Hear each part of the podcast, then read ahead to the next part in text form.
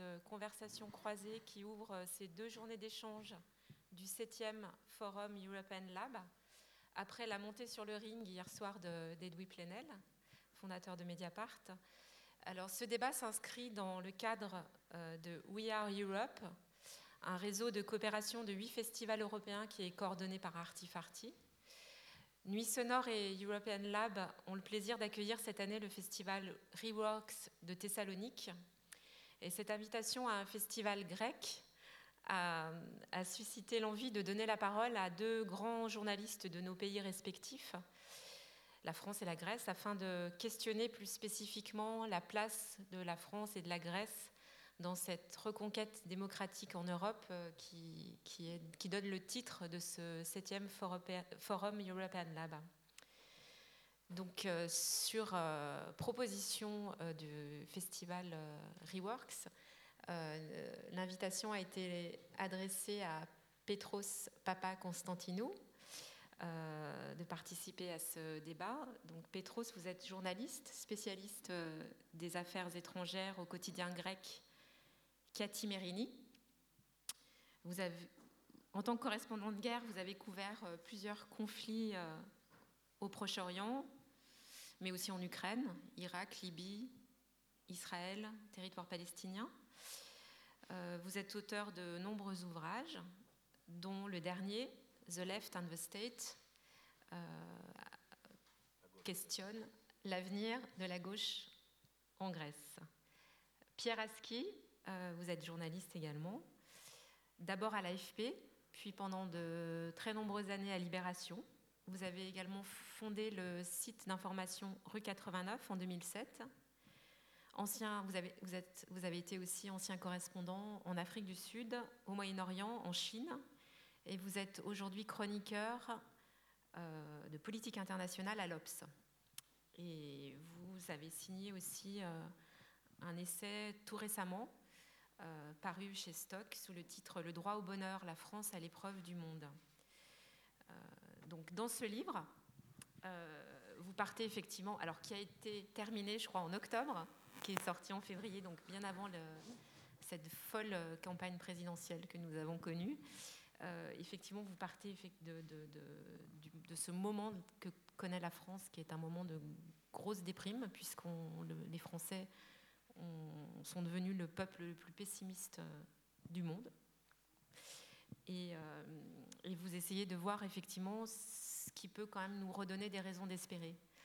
Euh, depuis, effectivement, la France a connu en quelques mois, mais vous l'abordiez déjà, vous le pressentiez déjà dans votre livre, parce que votre livre raconte aussi ce, changement d'époque que, nous traversons.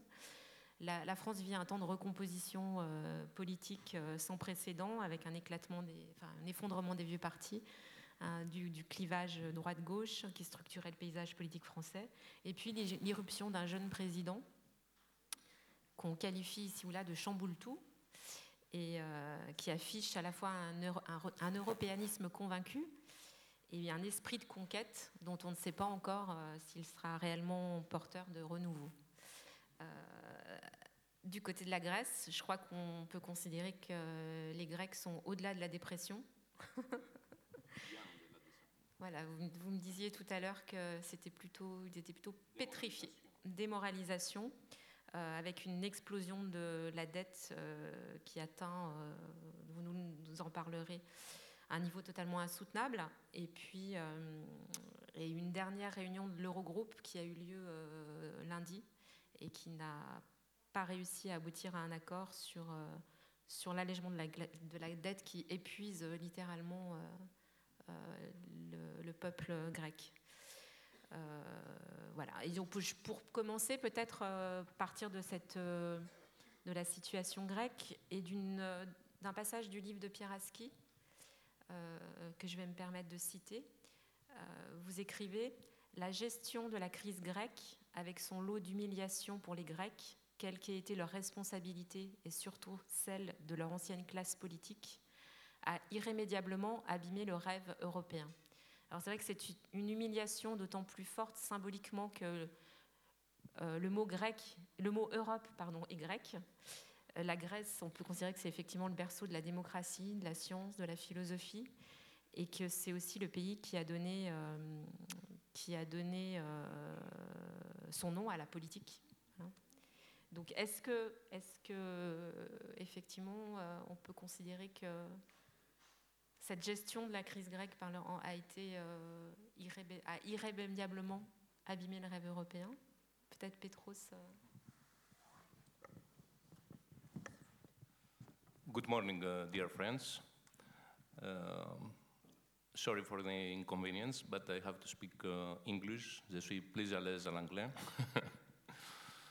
Uh, I would like to express my gratitude to the organizers, organizers of this event for giving me the opportunity to be here at Lyon, this uh, restless city, and to visit France at the dawn of a new political era after your most interesting, colorful, rocambolesque, uh, peut-être, presidential campaign and uh, the victory of Emmanuel Macron, which uh, campaign we followed uh, with much interest in Greece. You know, France is seen by the Greeks of every political family as the political laboratory of Europe par excellence. Uh, the right wing has dreams of the goal of the Fifth Republic. It was the iconic figure for the Greek right as well. The socialists have nostalgic uh, mem memories of uh, François Mitterrand, Andreas Papandreou era, uh, when Greece and France, and also Italy to a certain extent, and Spain with Felipe González, was the counterbalance to a Europe dominated by Margaret Thatcher neoliberal ideology and the United States of America with Ronald Reagan. As for the radical left in Greece, of course, France is always uh, the mother of all revolutions and uh, of uh, every kind of radical leftist thought. So we feel at home when we follow the developments in France. Also, we had a sense of uh, deja vu with your political earthquake here. Let me recall you what uh, happened in Greece in uh, January 2015. The old political regime collapsed. The two traditional parties that uh, monopolized power for the past four decades, the right wing, New Democracy, and the socialist PASOK, shrunk, collapsed. New political movements, outsiders, came to power. A youthful politician who had barely 40 years of age became our leader, promising radical change or even revolution. I think uh, Revolution was the title of uh, Mr. Macron's last uh, book. And uh, Mr. Tsipras, our youthful prime minister, formed a government uh, where both leftists, centrists, and even from the right wing participated transcending uh, the traditional demarc demarcation lines. Hope was the mot de jour at this era. But you know that it, isn't, it didn't end up well in Greece. Our story didn't have a, happy end. I don't say it will be the same in France. On the contrary, France is not Greece. Mr. Macron is not Alexis Tsipras, and I hope the best for you. Now let's return to the Greek uh, tragedy, the modern uh, Greek uh, tragedy played in a European stage. My distinct uh, colleague uh, Pierre Aski is totally right when he says that, uh, you know, guys, the crisis, essentially, he says it more politely, but in the essence, he says that, my friends, you painted yourself into the corner. You face a crisis of your own making because Greece is a special case, is notorious for the corruption of its political elites, for the tax evasion of uh, the big names of your industry, but also for, from the part of an extended part of the middle class who also evades taxation. And so and so on. Uh, you were over-indebted, and in, you had uh, to uh, go through a very difficult austerity program in order to have fiscal consolidation and so on. Yes, it's true. There is a hard core of truth in all those allegations. But, number one, uh, it takes two to tango, as the Anglo-Saxons say. That is, in each corrupted corresponds one suborner, the one who incites him to corruption. I mean that when uh, the European Union accepted Greece in the Eurozone, they knew very well that the real uh, fragile state of the Greek economy didn't make Greece a good candidate to enter the Eurozone. But still, the Germans, the French, and uh, the other friends of ours wanted Greece into the Eurozone because our deficits are the mirror images of their surpluses, because they could uh, uh, sell more to Greece and uh, have profit out of it. And you know very well that the big scandals that rattled Greek society, for example, about the army deals with Germany and the Siemens case, a major corruption scandal of our political elites, had uh, our uh, German counterparts. And I'll stop it here. Uh, the worst thing is that uh, the remedy imposed to Greece with the austerity programs after 2010 was far more lethal than the disease itself. Let me show you if uh, my colleague uh, could probably help me here. Uh, chart, because you know figures are sometimes more eloquent than words. And this chart, can we have it projected perhaps? Or?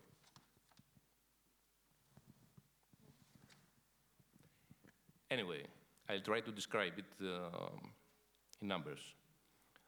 As my colleagues here see, uh, if we compare the growth of Greece and Germany, ah, okay, this is one. So you see, this is uh, uh, the first one is uh, growth for Greece, which stands for blue, and Germany, which is yellow, from 2005 up to today. Here we are. The vertical line is when the first creditors imposed memorandum, that is austerity package program, started to be implemented in Greece. And you see that up to then, almost up to then, our growth, our GDP, PIB, per year, followed the same line with Germany, the strongest country of European Union. And after that, it was the total collapse. Uh, numbers tell the truth. It's the total failure of the memorandum, which has been uh, uh, uh described.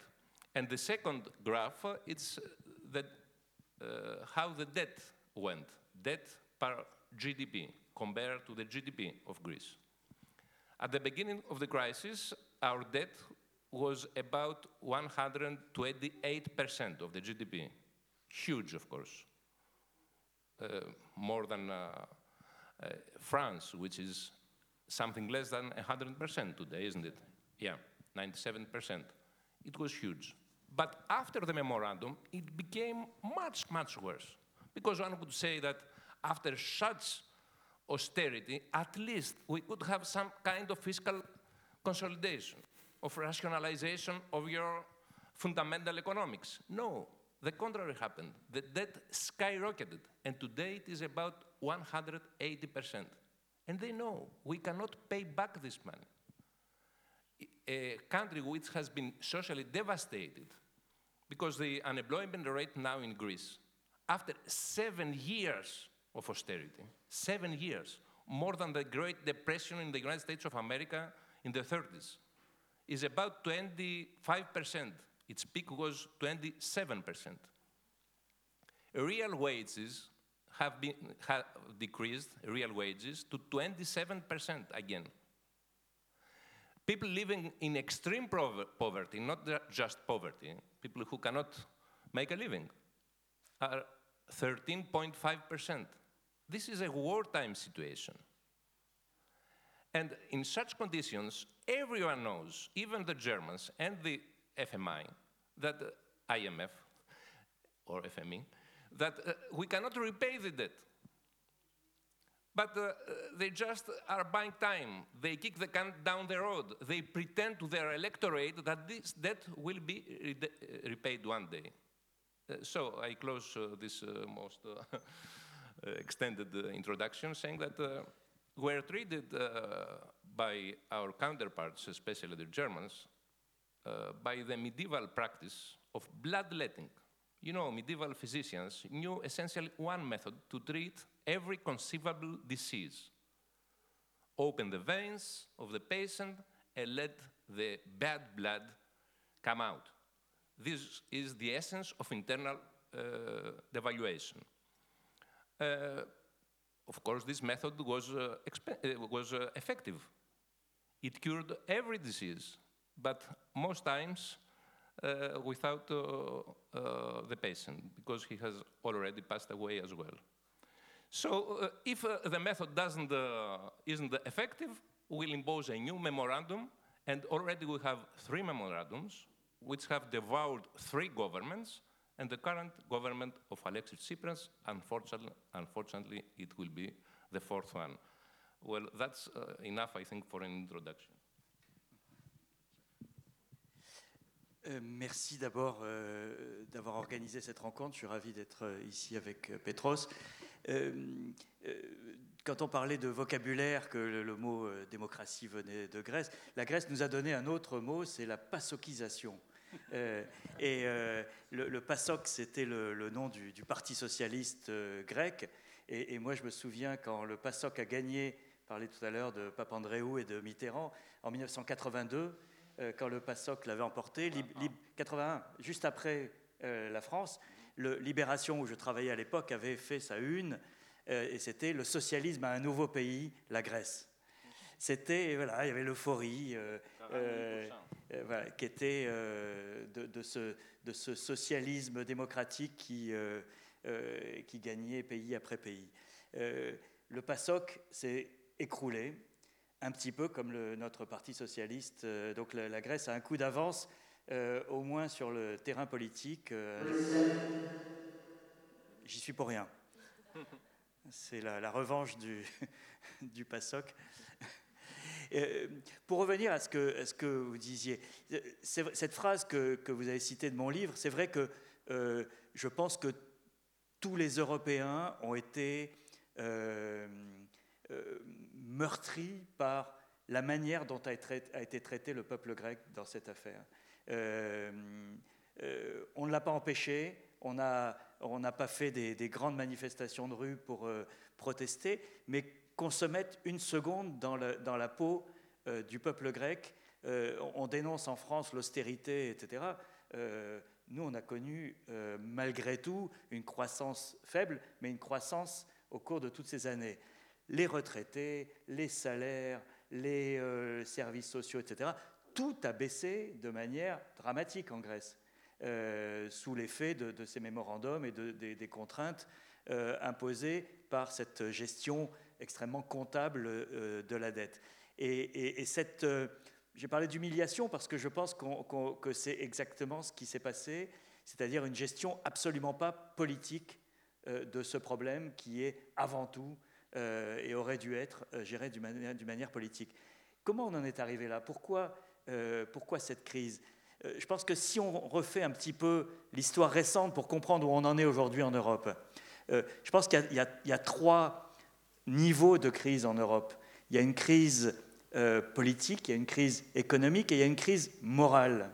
la crise politique, nous on l'a vécu en France. C'est le référendum de 2005. Et le fait que les Français ont dit non, et on est passé par la porte de derrière pour euh, remettre le même texte sous une autre forme en, passant par la, voie parlementaire. Donc en ne tenant pas compte du fait que euh, l'opinion démocratique d'un peuple ait été exprimée. pour que les choses soient claires, moi j'avais voté oui. Donc je ne suis pas un, ardent défenseur du non qui est dans l'amertume de, de, ça. Mais je pense que même en ayant voté oui, le, le, le, fait démocratique de ne pas respecter un, référendum a été une erreur profonde euh, qui a cassé quelque chose dans, euh, notre lien à, cette construction européenne.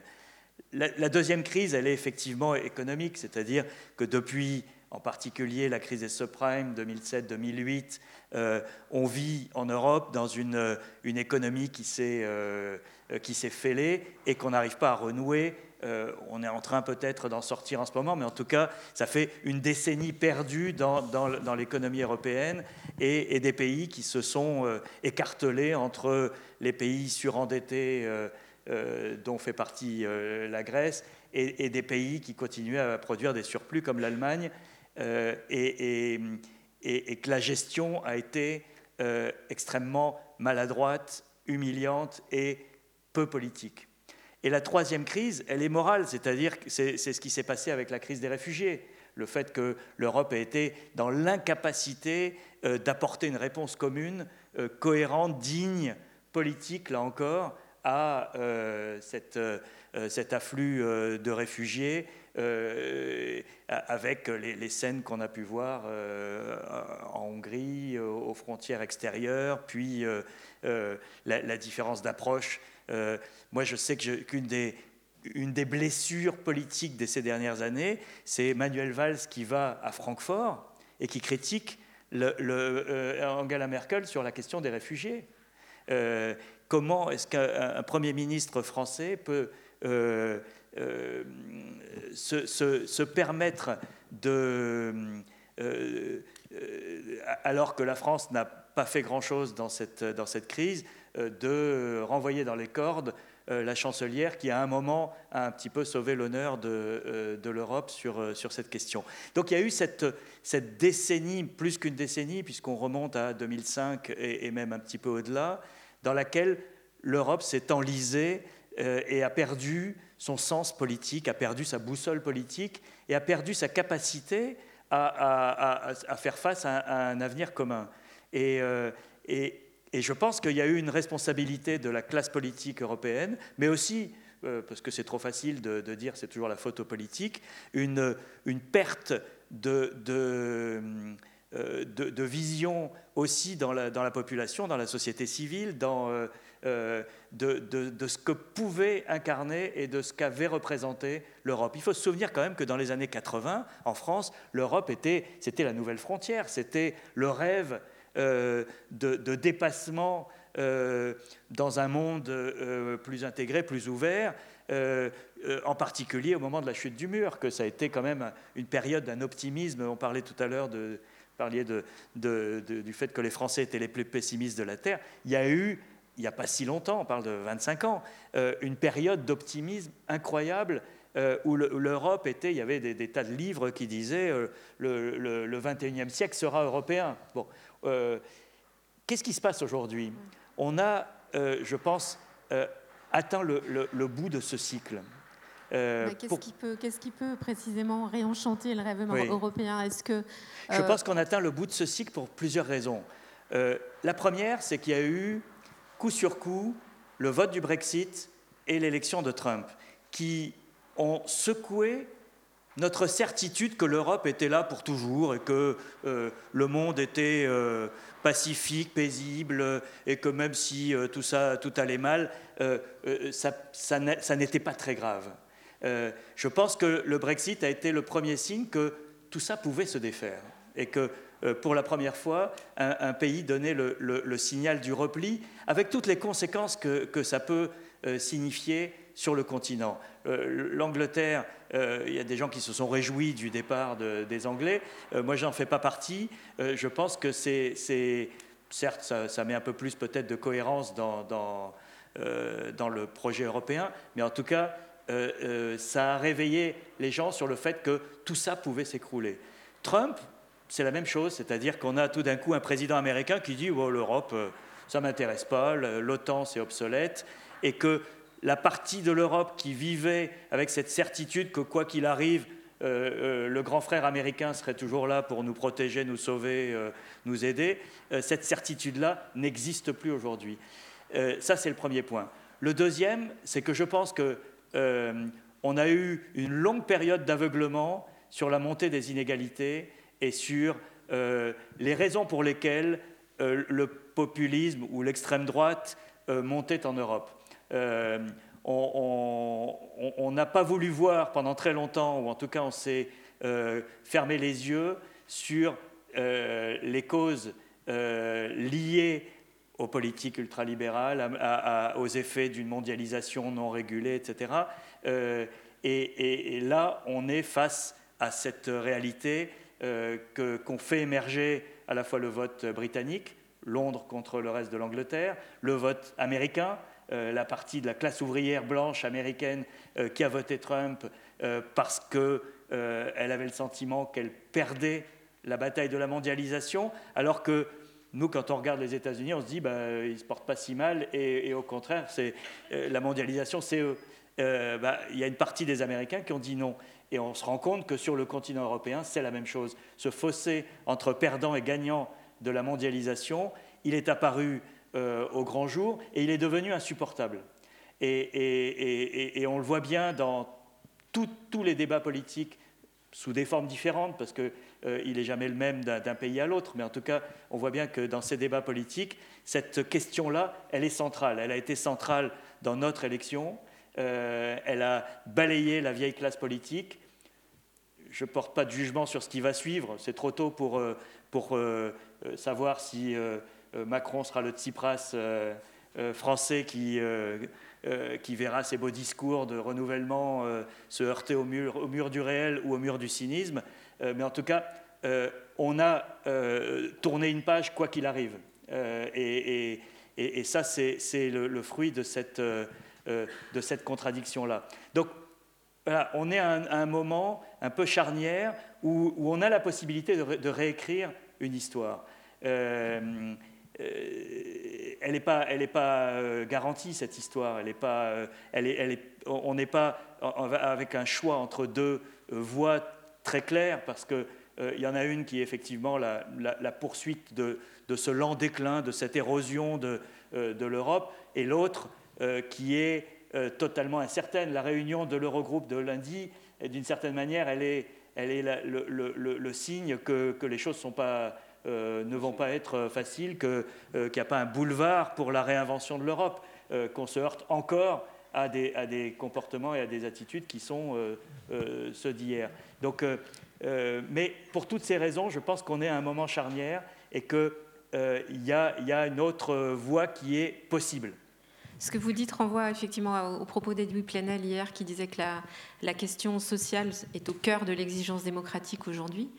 Est-ce qu'on peut, on, observe quand même aussi qu'il y a une, quand même une réappropriation aussi de, de, l'Europe ou de l'idée du désir d'Europe par les citoyens? Est-ce qu'on peut imaginer ou est-ce qu'on peut que, les citoyens seront les artisans de toute cette reconquête démocratique? Est-ce que les politiques ont encore les moyens de, remettre un projet politique au cœur de l'Europe euh, Macron, c'est vrai que c'est trop tôt pour encore pour euh, pour euh, savoir ce qu'il en sera, mais en tout cas, il est parti avec cet esprit de conquête et ce, désir de, refonder l'Europe. Mais est-ce que du côté des citoyens, vous avez le sentiment que aussi ça peut bouger, qu'il peut y avoir un mouvement de reconquête? It's the one million dollar question.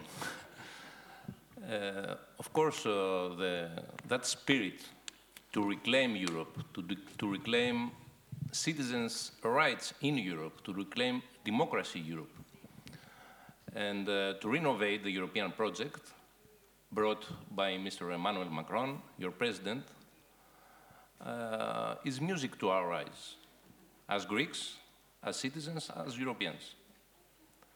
But uh, we know very well that there is no, as uh, Pierre already said, there is no royal avenue to change and things uh, will be really difficult. Uh, what I do know is that uh, Europe either changes or dies.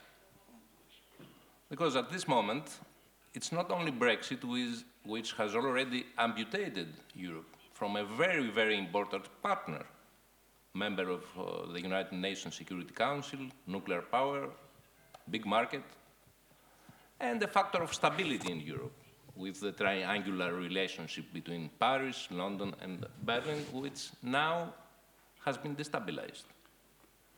Of course, everybody speaks about the German French motor, but this is a motor that uh, falters years ago. It's not functioning very well. And uh, to our eyes, in Greece, uh, which is something we don't like, France is in danger of becoming a junior partner of Germany, with which it has an understandable special relationship, but also the British have a special re relationship to the United States of America as junior partners. and this is not our dream, this is our nightmare. We wouldn't like it to happen. We would like to see France under Emmanuel Macron rebalancing the relationship of powers vis-à-vis -vis Germany and stabilizing Europe from this point of view.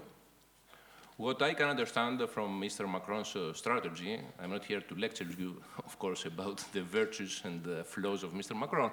I'm not entitled to do it, but uh, my impression as a journalist, as uh, close as I can follow the developments in France, is that he has a certain idea of strategy, which, is, I will make my homework in France, we will reform the economy, uh, we will have a certain fiscal cons consolidation. We'll make some perhaps painful uh, reforms in uh, the labor market, etc., so that we can become more credible, credible vis-à-vis -vis the Germans and uh, have a deal with them, an historical compromise of sorts. So that there, uh, we could have a European uh, economy finance minister, a political uh, management of the Eurozone, perhaps uh, uh, some development programs, and anyway have a, a, restructuring of the Eurozone that will make it sustainable in the long term. This is the strategy I can understand. Uh, the questions I do uh, have unanswered are of two kinds. First, it's not a new strategy. In a certain sense, it was what uh, Mr. Sarkozy tried to do in another way. And uh, what, for example, Mr. Fillon, uh, let aside the moral questions, but when it comes to the economic and international strategy, it was the same, perhaps more savage than Mr. Macron's intentions, because he was a Thatcherite, his austerity proposal was really very cruel, especially for the public sector, etc. But anyway, the philosophy was more or less the same, to my understanding. So uh, I don't know why something that uh, has already been uh, tried and uh, didn't work up to now will work now. Of course, Mr. Macron has the benefit of doubt. And we have, uh, in ancient Greece, we had an old dictum, archi andra diknisi, c'est-à-dire exercise of power is the litmus test, litmus test for a man's, a politician's capabilities, assets, and liabilities. So we'll see. We cross our fingers that tomorrow will be better than yesterday. Euh, il y a un livre qui vient de sortir, euh, dont vous avez peut-être entendu parler euh, récemment, qui, s'appelle L'âge de la régression et qui est euh, sorti dans, dans, 13 langues euh, simultanément. Qui est une, le, le, projet est, est né en, en, Allemagne et, et c'est un livre qui réunit les contributions d'une quinzaine d'intellectuels de, de, de, toute l'Europe, euh, anglais, bulgares, français, allemands, etc. Et, et comment? Et au-delà, indiens. Euh, oui, également indiens, etc. Et, et, et, qui a, essaye d'analyser les raisons pour lesquelles nous vivons une période de régression. C'est le mot qui est, employé. Euh, donc de repli identitaire, de repli national, euh, de, euh, d'envie de, protectionnisme, de fermer les frontières, etc. Et, ce livre montre une tendance qui est effectivement, qui a été croissante ces dernières années, celle qu'on a appelée la démocratie illibérale, par opposition à la démocratie libérale. Donc ce qu'on voit monter en, Hongrie, en Pologne, en, Turquie avec Erdogan, avec Vladimir Poutine, même dans une certaine mesure en Inde avec, avec Modi. Et donc on a la, mise en place d'une alternative qui est en train de, de, se constituer autour de cette idée que euh, notre démocratie libérale représentative est épuisée, qu'elle a atteint euh, le bout de sa route et que euh, la, sortie est forcément autoritaire. Et c'est pour ça que je disais qu'on à un moment charnière, parce que cette voie-là, on la voit, elle est, est palpable dans, le monde actuel. D'une certaine manière, Trump, c'est la, version chaotique trumpienne euh, de, cette démocratie libérale, c'est-à-dire quelqu'un qui n'est même pas capable de, la mettre en œuvre d'une certaine manière, euh, mais qui est imprégné de cette... Euh, en tout cas entouré de gens qui, eux, voudraient bien la voir mettre en œuvre aux États-Unis. Et, qui soutient les, forces qui, qui, la, portent. et c'est pour ça que l'idée européenne, elle est elle est un peu l'antidote à, euh, à, cet état d'esprit. Et moi, ce qui me frappe cette année, c'est à quel point, euh, je ne parle pas simplement du, niveau politique, je parle du niveau de la société. c'est le, retour de cette idée européenne. Les, les, dizaines de milliers de manifestants de Bucarest au début de l'année contre la corruption, qui a été un mouvement extrêmement important, ils agitaient le drapeau européen. C'était au nom du drapeau européen qu'ils exigeaient plus de, propreté, de transparence dans la, gestion euh, politique de leur pays. Euh, il y a ce mouvement qui, s'appelle Pulse of Europe, qui est, né euh, en Allemagne et qui tout d'un coup a essaimé dans un certain nombre de, villes européennes où des jeunes se réunissaient pour réaffirmer leur, soutien et leur appartenance à l'Europe, quelque chose qu'on n'avait pas vu quand même depuis des années. et effectivement, Macron a fait campagne euh, comme on ne l'avait jamais vu depuis euh, très longtemps, avec le drapeau européen, avec cette idée en avant que euh, notre appartenance à cet ensemble européen et à ce projet est au cœur de, de l'avenir de la France. Et, et, il a gagné, je dirais, malgré ça, parce que tout le monde, il y a quelques mois, tout le monde aurait, lui aurait dit, mais tu es complètement malade, mets ça sous le tapis, et surtout ne fais pas campagne pour l'Europe. Euh, et, il a tenu bon jusqu'au bout là-dessus. Et, j'avoue que euh, ça a été un des éléments les plus surprenants de, de, euh, ce qu'il a incarné pendant cette, cette campagne. C'est-à-dire cette, capacité à défendre l'Europe qui avait l'air d'être le, le, boulet au lieu d'être un, atout. Et, ça, ça me fait dire qu'on est dans un moment où, où il y a une prise de conscience à la fois des causes du malaise, donc ce, fossé dont je parlais tout à l'heure, de, euh, ces, inégalités insupportables qui ont été euh, générées par la, dernière période euh, et, auxquelles il faut s'attaquer, autrement on, s'enfoncera dans, cette crise et dans ce marasme. et de l'autre côté, cette montée de, l'illibéralisme qui est aujourd'hui une véritable menace.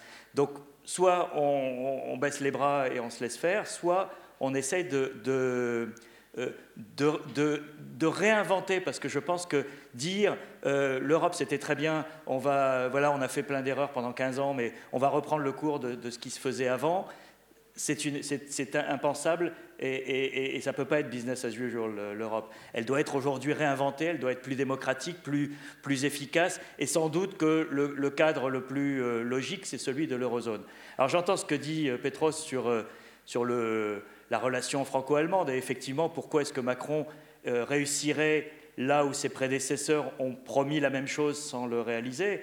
Moi, je me souviens très bien, en 2012, euh, Hollande s'est fait élire en disant je vais euh, renégocier le pacte de stabilité avec l'Allemagne. Il n'a même pas essayé. Il n'a même pas essayé. De Mercosur aussi.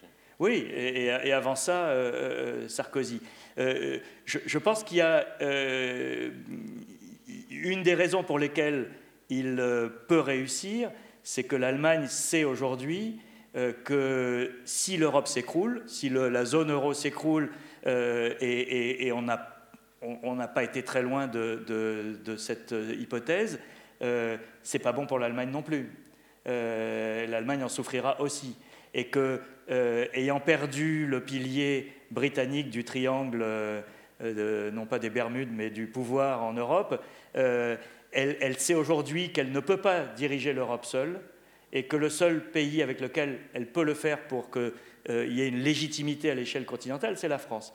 Donc c'est à la France aujourd'hui, euh, je pense, euh, de, jouer son rôle euh, et de le faire de manière responsable. Moi, un de mes grands désaccords avec la campagne de Jean-Luc Mélenchon sur, l'Europe, c'est la manière dont il envisage la question européenne, et en particulier cette idée qu'on va aller à Berlin et on va taper du poing sur la table et on va dire à Merkel, voilà, c'est comme ça.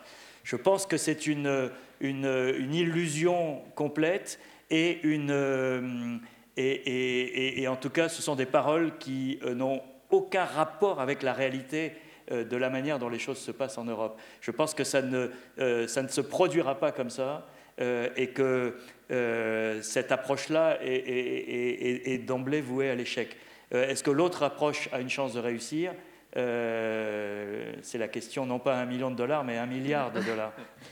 si, euh, pour, pour, poursuivre, euh, si on élargit la focale effectivement et on s'interroge sur quelle pourrait être la voie de l'Europe dans ce monde multipolaire, il y a aussi des passages intéressants dans votre livre quand vous parlez de l'Afrique notamment et du renouveau aussi des relations entre l'Europe et l'Afrique qui pourrait enfin sortir d'une sorte de néocolonialisme et puis euh, se mettre à l'écoute aussi de toutes les solutions, toutes les inventions qui viennent de, l'Afrique. Vous citez Achille Mbembe, qui appelle effectivement un changement de paradigme en disant euh, vous avez beaucoup à apprendre de nous aussi. Euh, la Grèce aussi a un, positionnement même géographique au sein de l'Europe, peut faire le pont avec les, pays, les borders, enfin les, les, pays du pourtour méditerranéen et peut-être aussi le pont avec l'Afrique. Est-ce qu'il n'y a pas aussi quelque chose à, imaginer euh, d'un point de vue géopolitique euh, de ce côté-là We should have, because uh, some friends uh, consider Greece as uh, the most northern part of Africa, not the most southern part of Europe. Anyway, we're close to them. Uh, and we have uh, many problems to solve, as the immigration crisis, for example. Uh, the economic situation is already very difficult for us, but the immigration uh, crisis made things worse, especially in the islands. You know that at the moment about 10% of the Greek populations, uh, population uh, is immigrants. Not all of them without papers. Okay, many of them are legal immigrants and we have about uh, 65,000 uh, people living uh, in uh, refugee camps in the islands of Aegean Sea. So we face a very difficult situation. Uh, so we would like very much to have uh, European solutions to the problem of immigration, but what we have seen up to now is a cynical deal between Brussels and Ankara, uh, Uh, Pierre uh, noted that uh, Madame Merkel was very generous when it comes to the immigration problem and the refugee problem in the first place. It's right. But uh, afterwards, uh, Berlin made the blind eye to the closure of the borders by some Balkan countries, which were orchestrated by stronger European countries so that uh, refugees stay in Greece and Turkey and don't come to Paris, Berlin, etc. And Madame Merkel, we speak about the authoritarian Erdogan, and I share all these uh, preoccupations of Pierre about the authoritarian leaders. But Madame Mer Merkel went to Erdogan to his palace, to his extravagant palace, which has outraged many Turks there. Democratic Turkey has been outraged by this palace and he paid respect to him during the electoral period. Why? Because there was this deal which uh, made uh, things easier for her to win her election in Germany. So, to return to the question, uh, yes, of course, uh, Europe has uh, to develop relations with the Mediterranean countries at the other uh, side of the sea, with the African countries and so on, but not in the way to my opinion, that uh, France-Afrique has developed up to now, which in a certain sense has many neo-colonial characteristics, and uh, not uh, following uh, the type of Euro-Mediterranean Union put forward by Mr. Sarkozy. You remember that this Euro-Mediterranean Union had two co-presidents, Mr. Sarkozy and Mr. Hosni Mubarak. And when the Arab, Arab Spring erupted, first in Tunis, it was Madame Michelle Ayomari. I think uh, she was uh, Minister For, of uh, Foreign Affairs Foreign at the moment, yes. She had been previously in Tunis for winter vacations, and afterwards she told in the Assemblée Nationale that France has to provide savoir-faire to Ben Ali's regime, the dictatorship of Tunisia, in order to deal with the protesters, because we have a very nice savoir-faire in these matters. Uh, of course, after this, uh, Mr. Sarkozy had a U-turn in his policies. To add uh, insult to injury, he went uh, to the Libyan war. He was the one who pioneered this uh, military intervention in Libya against uh, Gaddafi's regime. I think he was not in very bad terms with Gaddafi up to then, but anyway, with disastrous effects. Because whatever we say about Gaddafi, I didn't like him. he was an authoritarian, cruel dictator, etc. But you saw what happened after the war. I covered the Libyan war from both sides of the conflict. I was three weeks in Benghazi with the revolutionaries and uh, two weeks in uh, Tripolis, where I was bombed by NATO, and not by Gaddafi. It, it was a total disaster. Uh, BHL was there as well. Uh, Monsieur Bernard-Henri Lévy was there those times, and uh, he met, we met the leadership of the revolution there, which were friendly people, one could say liberal. They spoke either English or French. Uh, they would like something like uh, liberal democracy, etc. But on the ground, it was the jihadists that uh, called the shots. And we knew it at that time and Libya now is in ruins.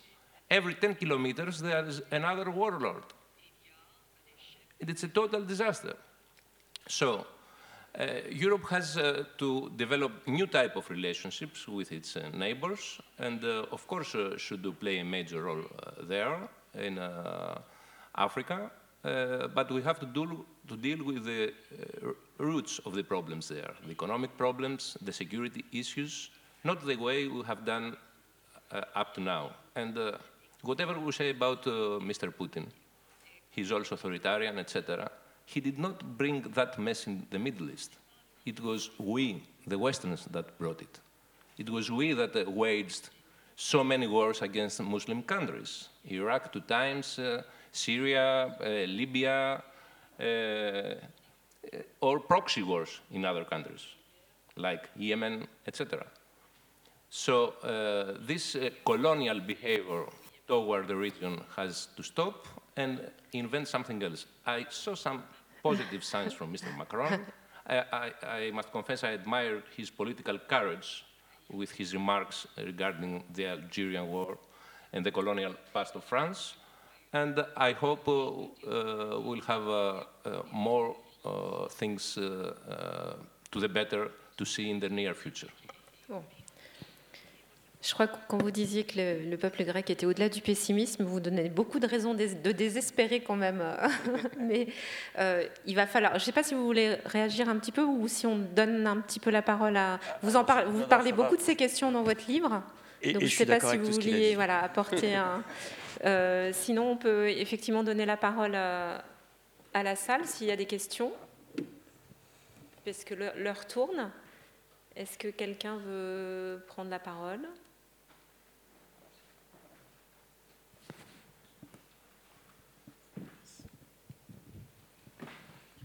Oui, moi je crois que lorsque l'on parle d'Europe, il faut distinguer l'Europe politique et l'Europe technocratique. Et très souvent, les discours euh, que l'on a entendus, notamment dans la campagne en France, on sent que ce sont des conceptions technocratiques et non pas politiques. Et c'est là le problème. Oui, je suis entièrement d'accord. Je pense que le, le problème, c'est que cette construction européenne, elle a été technocratique.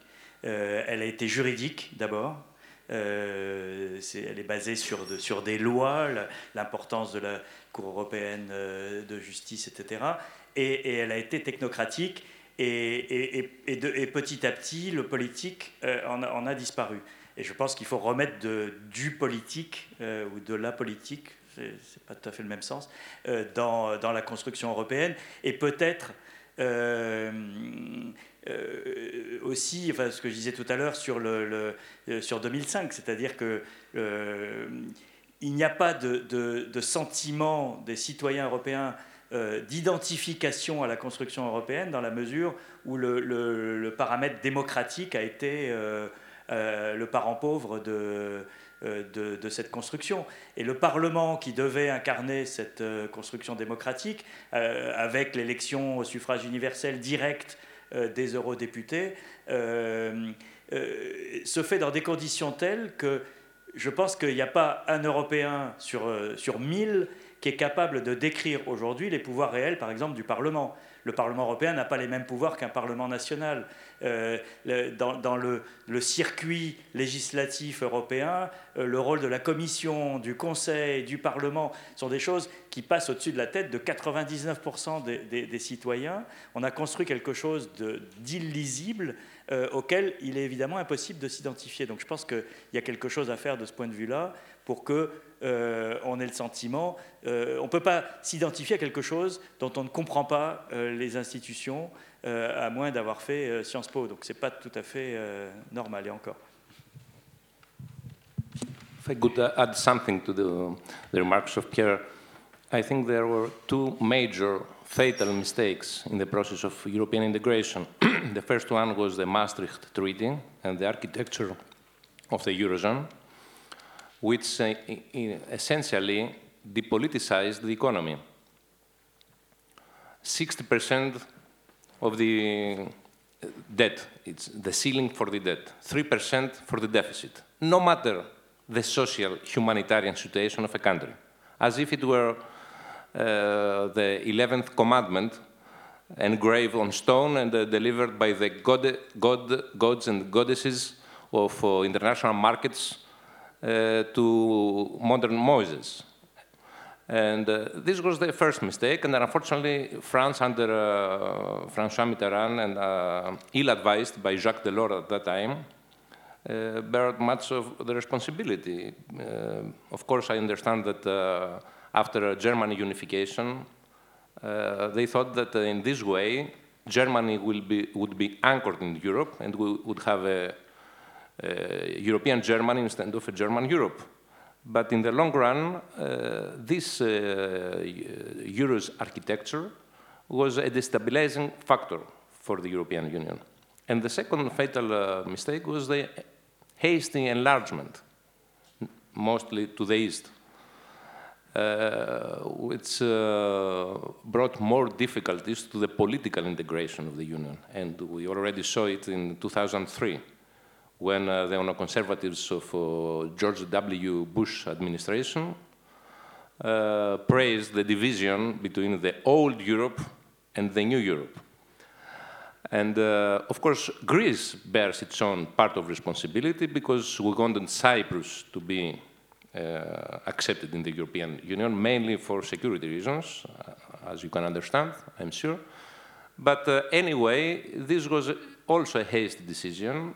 Should we have proceeded to a more politically integrated Europe and then build the monetary union, the geographical enlargement, etc., things uh, perhaps would be better.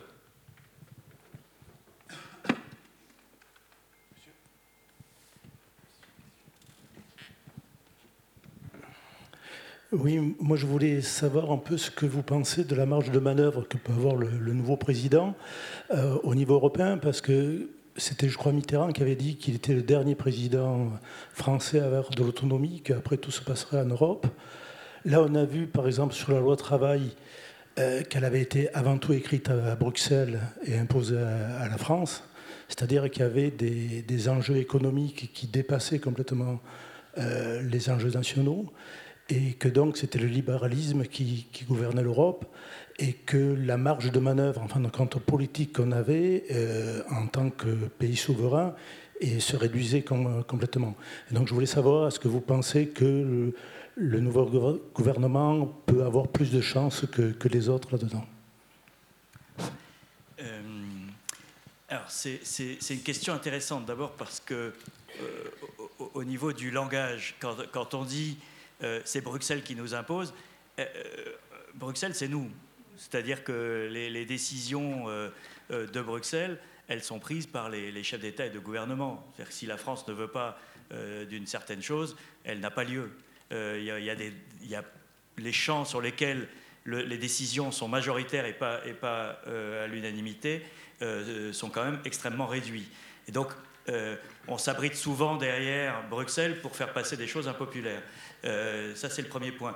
Le deuxième, c'est que je pense que la réponse à votre question, elle dépend du niveau de compréhension euh, des problèmes qui seront faits au niveau des chefs d'État et de gouvernement européens. Si les chefs d'État et de gouvernement européens se disent ouf, le, boulet, on a senti le souffle du boulet, mais tout va bien, euh, les populistes ont perdu aux Pays-Bas, euh, euh, Marine Le Pen a perdu en France, on continue comme avant, on est foutu. Parce que, effectivement, si on continue comme avant, on va dans le mur. si, en revanche, comme en tout cas au niveau des discours, ça semble être le cas, il y a des leçons qui sont tirées ou qui vont être tirées de, euh, des errements, des, euh, euh, erreurs, des aveuglements et, d'un certain nombre de politiques qui ont conduit à la situation dans laquelle on est aujourd'hui, on peut imaginer que des voies comme celle, effectivement, de, la France pourront entraîner des rééquilibrages, des, évolutions, des changements qui seront euh, facilité par une entente franco-allemande. C'est là qu'on revient toujours à cette éternelle question. Mais on a une situation cette année qui est assez exceptionnelle parce qu'on va avoir en France et en Allemagne euh, deux gouvernements fraîchement élus, même si en Allemagne c'est réélu vraisemblablement, c'est Merkel qui va, qui va gagner, euh, mais en tout cas qui auront cette légitimité du, suffrage universel, une certaine durée et stabilité devant eux, et, donc qui pourront euh, prendre les décisions qui s'imposent. Euh, est-ce qu'ils le feront? Est-ce qu'ils ont cette intelligence-là? Est-ce que le, poids de, euh, de l'idéologie libérale qui a dominé au cours des 15 dernières années est tel qu'il est impossible à, changer je, ne sais pas. Franchement, je, pense que que ça serait une réponse idéologique que, de dire euh, euh, ça changera jamais, euh, c'est la finance qui dirige tout, etc. Je, je, ne, crois pas. Je pense que les gens ont aussi la conscience de leur intérêt propre. Et, l'intérêt aujourd'hui de tous les gouvernements européens, c'est de changer de cap avant que le bateau ne, ne, avant que le Titanic ne, rencontre l'iceberg. parce que c'est un peu ça la situation dans laquelle on est. Peut-être une dernière question? Ah, deux.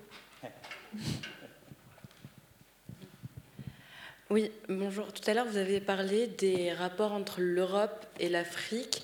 Euh, Emmanuel Macron était en visite à Gao, au Mali, euh, Mali euh, il y a une semaine. Aujourd'hui, comment concrètement repenser cette, relation et comment la repenser de manière assez éloignée de l'idée néocolonialiste et surtout dans quel but?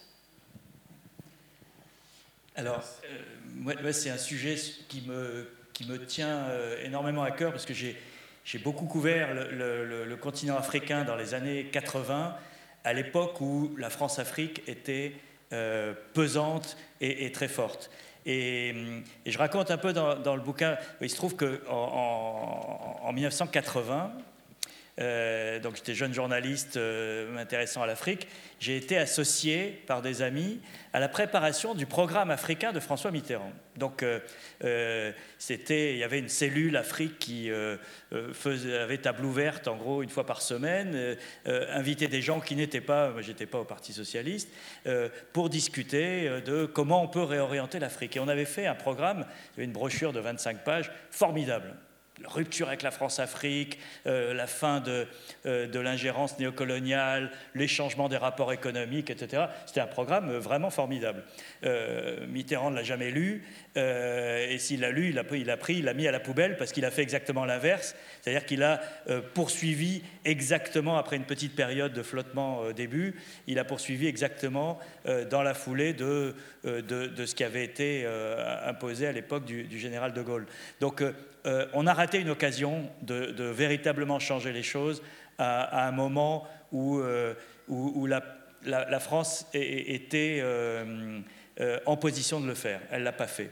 Aujourd'hui, on est dans une position très différente. C'est que, paradoxalement, la France a, tourné le dos à l'Afrique très largement après la, chute du mur de Berlin pour se retourner vers vers les nouvelles frontières européennes, etc. Et, qu'aujourd'hui, le premier partenaire de l'Afrique, ce n'est pas la France, c'est la Chine. Il faut quand même le savoir.